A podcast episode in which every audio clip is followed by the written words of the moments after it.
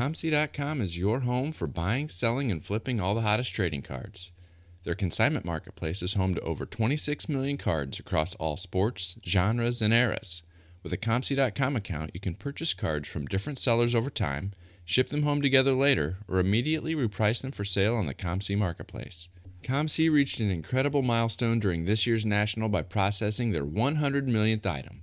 COMC looks forward to offering safe and easy trading card consignment for years to come and continuing to focus on fulfilling their mission to optimize everyone's enjoyment of the hobby. To stay updated with COMC, please follow them on social media at Check Out My Cards on all platforms. To learn more about the exciting changes being made at COMC, please visit blog.comc.com.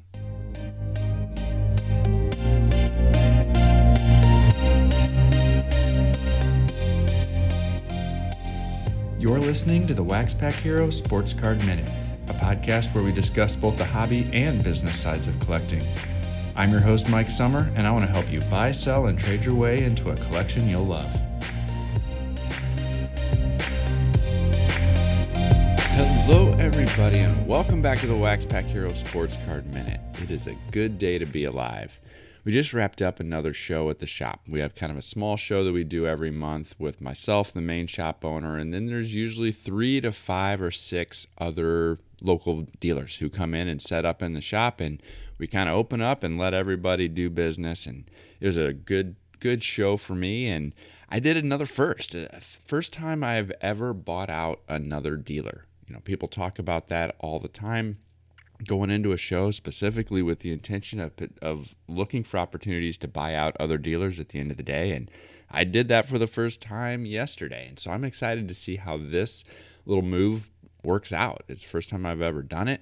I don't know if I used a, an appropriate strategy or the best strategy, but I kind of took a look at some of the bigger cards that he had and some of the, the bigger boxes of cards that he had and uh, a little bit of sealed wax and kind of said, hey, what are my chances of getting my purchase price back with these big items? If I feel like that's a fair price, then the dollar boxes, the quarter boxes, and some of the low end type stuff, that'll be where my potential profit is. And if I can sell through those, there'll be some good profit left over at the end. And so some of those bigger cards were in demand some Jordans, some Kobe's, some Shaq, uh, some, some bigger name uh, vintage players. And so that's kind of the approach that I took. And so we'll see how it plays out. But as I always say, I love to learn, I love to experiment, I love to test new things. And this provided me an opportunity to test a new method of acquiring inventory. So, buying out a dealer was something I did yesterday for the first time. So, I thought I'd share a little bit about that before we get started. Today's interview guest is somebody else that I met at the industry summit for the first time.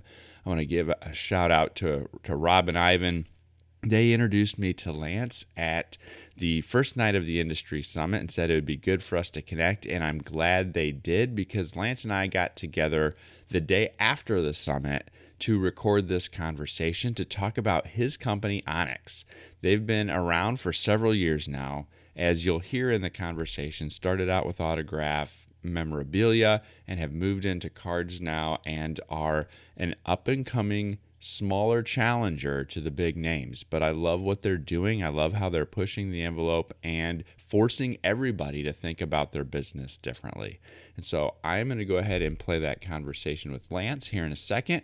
But first, I'm going to tell you, like I always do, about Underdog Collectibles, the online shop run by collectors for collectors that breaks new product every Tuesday, Thursday, and Sunday night. You can find out what they're breaking this week at udogcollect.com. And you can also check out their physical shop in Tennessee. They've got their full their full list of, of products available. They've got singles available. So check out the store in Knoxville or check them out at udogcollect.com and tell them Waxpack Hero sent you. All right, here's my conversation with Lance. Lance, welcome to the show. Thank you so much. Really appreciate it. Yeah, I was glad we had a chance to connect for the first time at the recent industry summit. Had a a couple brief conversations there, but I wanted to be able to bring you on to help my listeners and myself even hear the, the story of Onyx and, and where it's gone and where it's been and where it's going. Uh, hear a little bit about your background. I think it's a, a pretty cool story. And so I appreciate you taking some time today. Yeah, no, appreciate you uh, for, for the invite. Um, I think this is really exciting times, and um, the more exposure we get across from from different manufacturers and those who uh, you know make a little bit of a difference is, is always good, uh, especially to the collectors out there. Yeah, it's one of the things I like to do is is tell both the hobby and business sides of collecting. Part of that is exposing everyone to the full range of of players and participants in the industry, whether that's the big the big dogs like and Panini, or the the smaller players like you guys and Leaf, as well as suppliers and and supply manufacturers and those types of things. So I love being able to share that full story of the whole picture of the industry. So again, that's that I appreciate you you coming on. Maybe we can start for those that don't know with, with just a little bit about your background in the hobby. I, I, assume you got started collecting even as a kid, right?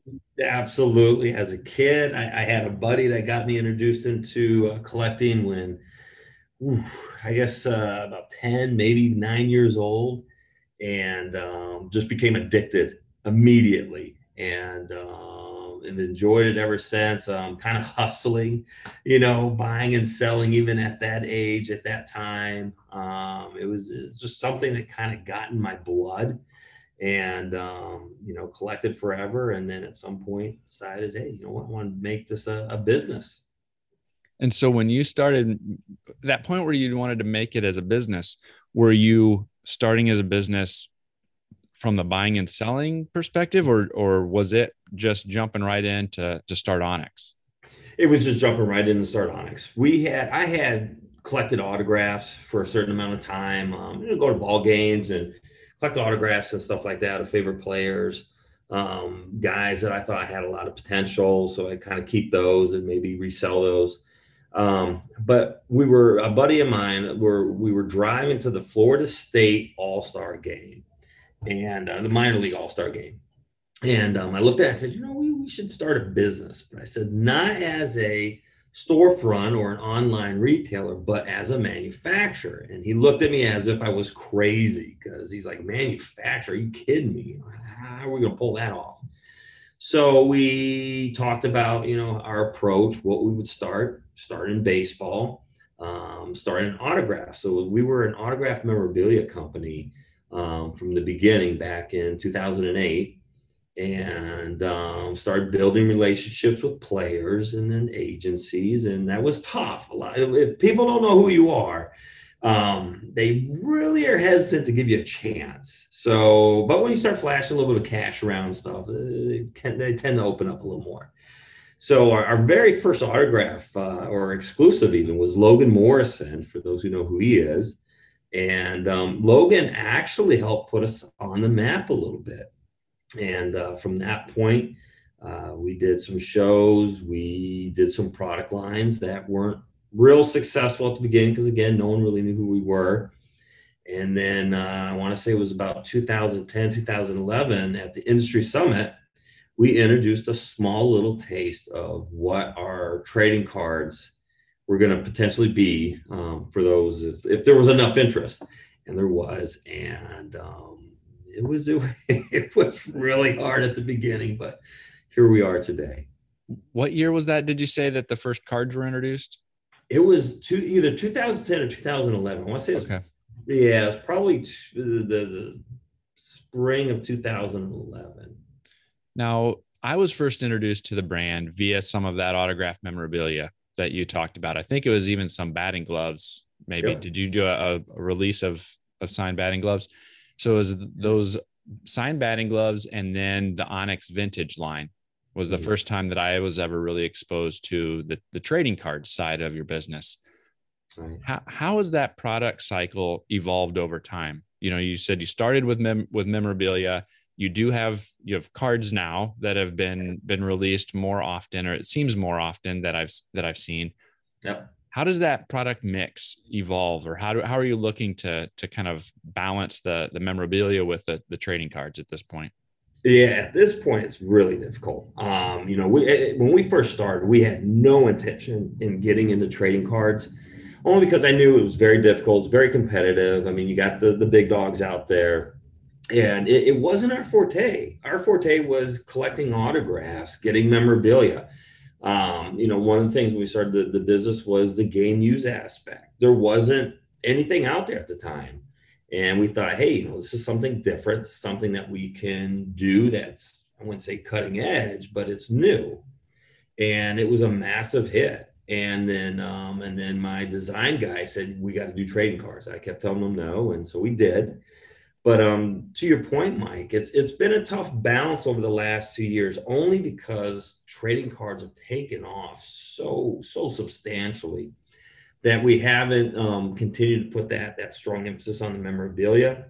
Um, we'll start to do it again next year, but last year made it difficult because there was no minor leagues, and so getting some of that game use, some of those autographs, um, was really a challenge. So we put that on the back burner. Um, the trading cards, not so much because it's a lot easier to send the trading cards in and get those signs and affidavits and so forth. So um, last year was very, very difficult balance. Um, this year, we've just put emphasis on trading cards.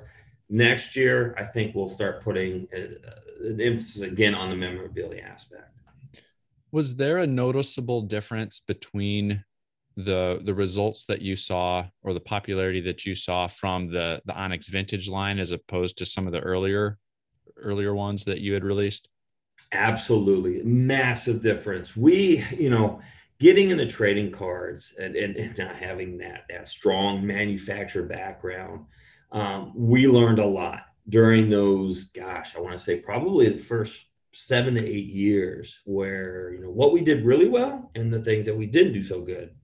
So it was really trying to say, okay, where's that sweet spot? Where's that spot that we're going to find the collector that is, you know, not only willing to buy our product, you know, that's not very popular at the time, but you know it's unlicensed and being able to accept the unlicensed aspect. So you know our big thing is on card autographs. We always do on card autographs. That's kind of what we're known for. Um, you know our images now the vintage look. So the vintage piece and that old school cardboard and that feel really kind of hit it and people ate it up. They couldn't seem to get enough of it and we were finding like you know what this is what we're going to stick with is we'll, we'll do vintage. We'll do some premium here and there with our relationship with Futera and some of the other things that we've got but vintage really put us on the map. You typically have a pretty focused set of prospects that are part of the set um, or, or part of the different releases that you've got. How do you go about identifying who you want to pursue agreements with yeah great question um, a little bit of my background I used to recruit for Florida State football, and that um, going out there and finding the right talent. You know, there's there's there's so many guys that have the potential to be big. You know, they they've got the skill set. Um, they're an athlete. I mean, insane potential in, in, in, in that piece. But the one thing that that that's not so easy to understand or, or being given the, the opportunity to understand is the mentality. Does the kid have the mentality and maybe the upbringing or the the the right support system in place to be successful? And that's one thing that i'm very adamant about because it's something at florida state that was really important. If the kid had the athletic ability but didn't have the mental ability to play the game um, it was really someone that, that we probably weren't going to be interested in because odds are they're not going to have the right work ethic. They may not have the right stability, you know, especially as quarterback position, to uh, you know be able to control a game, you know, listen to the coaches and so forth. So that was one aspect that we look into when we identify the right prospects. And um, as those who've, who've, been collecting our, our product for so long have seen that with the Ronald Acuna's, um, you know, some of the Gary Sanchez and, and, some of these other guys that came out of nowhere and now are, you know, MLB stars. So uh, you know, it's definitely helped that aspect. How has the the recent kind of rollout of NIL impacted your plans for the future? Oh man, it's huge, absolutely huge. You know, July first. Um, put the business in such a whole nother gear. I mean, we it seemed like we were driving a uh, I don't know, maybe a Ford Taurus, and now we seem like we're driving a Lamborghini. Not in the sense of, of, of money, but in the sense of speed. I mean, it just everything came at us so fast. And, um, you know, we, we have agents on a daily basis reaching out, you know, talking about these players that they're going to represent and, and wanting deals and so forth. And and at the same time it's our breadbasket. We're all about identifying that next all-star that next all-pro. And so with nil um, you know we're able to expand now into college football college basketball. We're looking at other sports potentially doing a multi-sport product and um, i'm excited because not only did we get into football this year but now we got into college football which baseball, I think we did pretty well. But my background is really identifying the football guys. And so I think we're going to be able to bring not only, um, you know, a great product to collectors and, and investors, but um, some talent that may not be identified, um, you know, kind of those under the radar guys like the, the, the Tom Brady's and so forth that, you know, came in college as a, a two or a three star guy and, uh, and seeing that. So exciting. What have you done in the basketball realm? We so our first basketball product is going to release next week. Um, we had a nice mix of veterans, you know, NBA guys.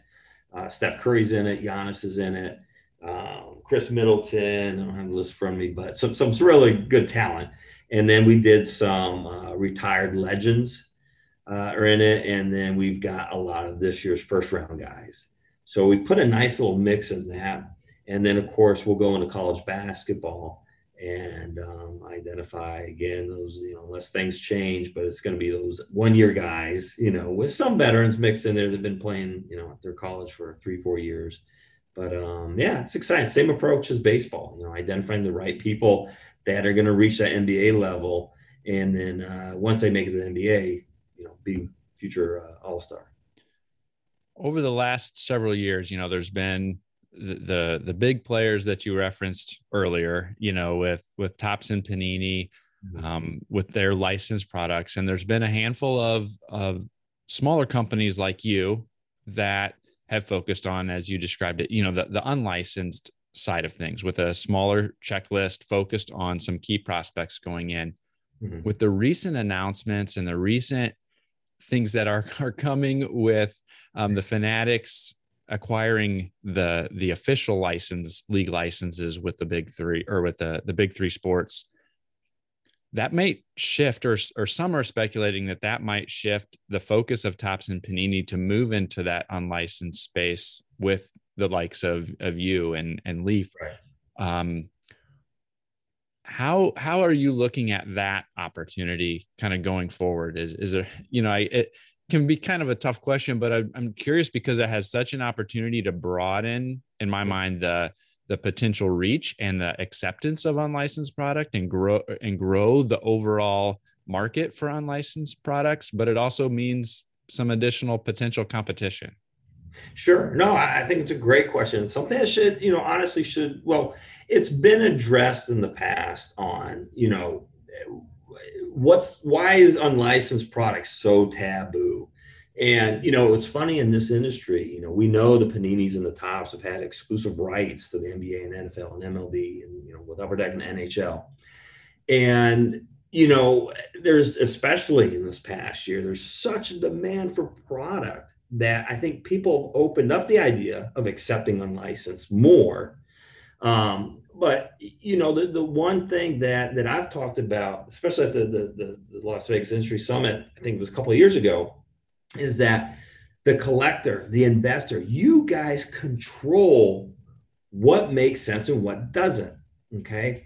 And if you're getting a licensed product that you don't like, and just because there's a logo on there, doesn't mean the unlicensed product that looks insanely cool or it's got that patch or that on card autograph or whatever it may be is not bad. It shouldn't be considered bad or taboo.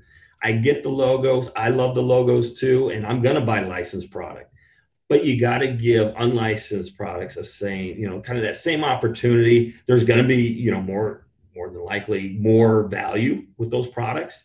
Um, I can tell right now, without the license, we've been able to keep our price points a lot more competitive because we're not paying those additional fees and so forth. So, you know, and keeping the on card autograph. I mean, that's, you know, everywhere we've gone, we've never heard anyone complain about, oh, your cards are on card. You know, I don't really like that. So, you know, those little things that even though it might be an unlicensed product, to me has its own value. And I think, I think some people or a lot of people are starting to understand that aspect to it. And now with the recent announcement, you know, because Topps may be unlicensed and who knows what's going to happen in the future. But if let's say they do put out product Bowman, but you don't have the logos anymore, are you going to stop buying Bowman? Does Bowman be, you know, from 2024 on become worthless? So those are the things I think people need to think about. And I, I you know, I love the, the, the competition. I mean, this is a hobby. This is an industry that thrives on it. I don't think anyone would go back and say, I would never buy Donruss again. I would never buy Fleer again, you know. Um, and they're gone. Well, they've come back in one sense, but you know, I think competition is a good thing in this industry. It keeps us on our toes. It makes us be innovative, and um, you know, keeps us keeps us right. You know, keeps us honest. Now, have your products typically been released only through hobby channels, or do you have retail versions of your releases as well? No, we've only done hobby. Um, we we've had some approach to go in retail and Target and Walmart and so forth. Um, at the time, resource wise, we we weren't ready. Um, now next year or in the future, um, I think that's something that we'll, we'll, take a look at. It's a massive opportunity for us. Um, so you, you, could see some Onyx product at the Target and Walmart's here in the next uh, maybe year or two. Let's talk a couple minutes about the industry summit. You were there this year as part of the product showcase. You talked earlier in our conversation about some of your initial introduction of some products you've done at past industry summits. Right. What are your goals when attending an event like that? it's it's educating people about about Onyx, um, and and not only just Onyx, but just the industry itself. You know, the unlicensed aspect. Um, you know, it's just again, it's this big taboo word, unlicensed. That card's unlicensed, so it's worthless. And we're seeing that's not the case. There's more and more acceptance of that. So during the industry, it gives us an opportunity to get in front of the shop owners, in front of the distributors and, and other individuals that can help spread that word, that message of, you know, unlicensed isn't bad. You know, one of the things that we we heard this year that was a massive opportunity is that you've got more and more people now coming into the industry. You've got more stores opening. And their biggest complaint is, I can't get product. How can I open a store successfully if there's nothing on the shelves? And so we've got a lot of people wanting to buy direct. Now we're very hesitant on opening that door because we've got phenomenal relationships with our distribution channels and so forth, and we don't want to burn that bridge. But at the same time, if there's not a way for them to get product and we can produce it without saturating the market then you know we're going to help them out. We've got a there's a store here in orlando that's about to open i think in the next month they said. And because they're local we want to help them out. So you know again and and they're open to unlicensed stuff. So you know that's a great question mike. Those are the things that really at, at, at summits like this is is the message we want to deliver is unlicensed is okay. It's not a bad thing. We see people making lots of money off of it. Our football product did insane. Blew out any any any numbers that i thought maybe the stuff would sell in the secondary market. So um and and then helping the shop owners. Um you know i think josh luber said it um you know without the stores this industry is going to fail. You've got to be able to go to these stores and be able to buy a product on the spot so you just mentioned uh, Josh Luber and the session that they did was with some key influencers and and movers, I guess, in the in the hobby. That was one of the other things I was curious of. You spent a lot of time behind your table, you know, meeting with attendees. Were there other sessions that you got a chance to sit in on? I, I definitely sat in on on Josh and and DJ Skee and, and Dan and, and of course Ken. Um, I thought it was great. I, you know, I loved what they said. Um, you know, but um, you know, and I'm, I'm going to quote Josh again, but to Josh's point, it's all about execution. You know, we can talk things up all day long. We can talk about how things will be great in the future, how this is going to work, and blah blah blah. But if we don't execute it and we don't work together, it may be a little bit of a challenge. You know, collectors, as we know, are, are very finicky. And if things aren't done the way that, you know, I won't say that we're used to, because I think sometimes things need to be shaken up and rattled around. But if things aren't done a certain way, um, it could scare a lot of people off. It could scare a lot of new people that are getting in the industry for the first time. It could scare a lot of people who've been doing it forever. And so, um, you, know, the execution of this has to go really well. And if it does, man, I think they hit stuff on the head. I think this can go from a, I think Ken said, you know, potentially a 15 to 25 billion dollar industry to, you know, over a hundred billion. Um, so uh, there, there's going to be some really important pieces having to be done here in the next couple years to really execute it efficiently. Yeah, I agree. I think that's what it's really going to come down to to see how all of these changes get executed, the the new competition, the way that that's going to force some some change and innovation, and continuing to make sure people are on the top of their game. And um, I'm excited to see where that where that goes. Well, hey, before we go today, what are some things that you've got going on that are upcoming that you want to make sure people are aware of? Yeah, you know, as I mentioned earlier, we we got into football and basketball this year. The, the NIL space is, is is the wild west right now on our end, anyways. Um, but uh, we've got our vintage basketball coming out next week, um, as long as our collation, all that stuff goes smoothly. But next week is the goal for that.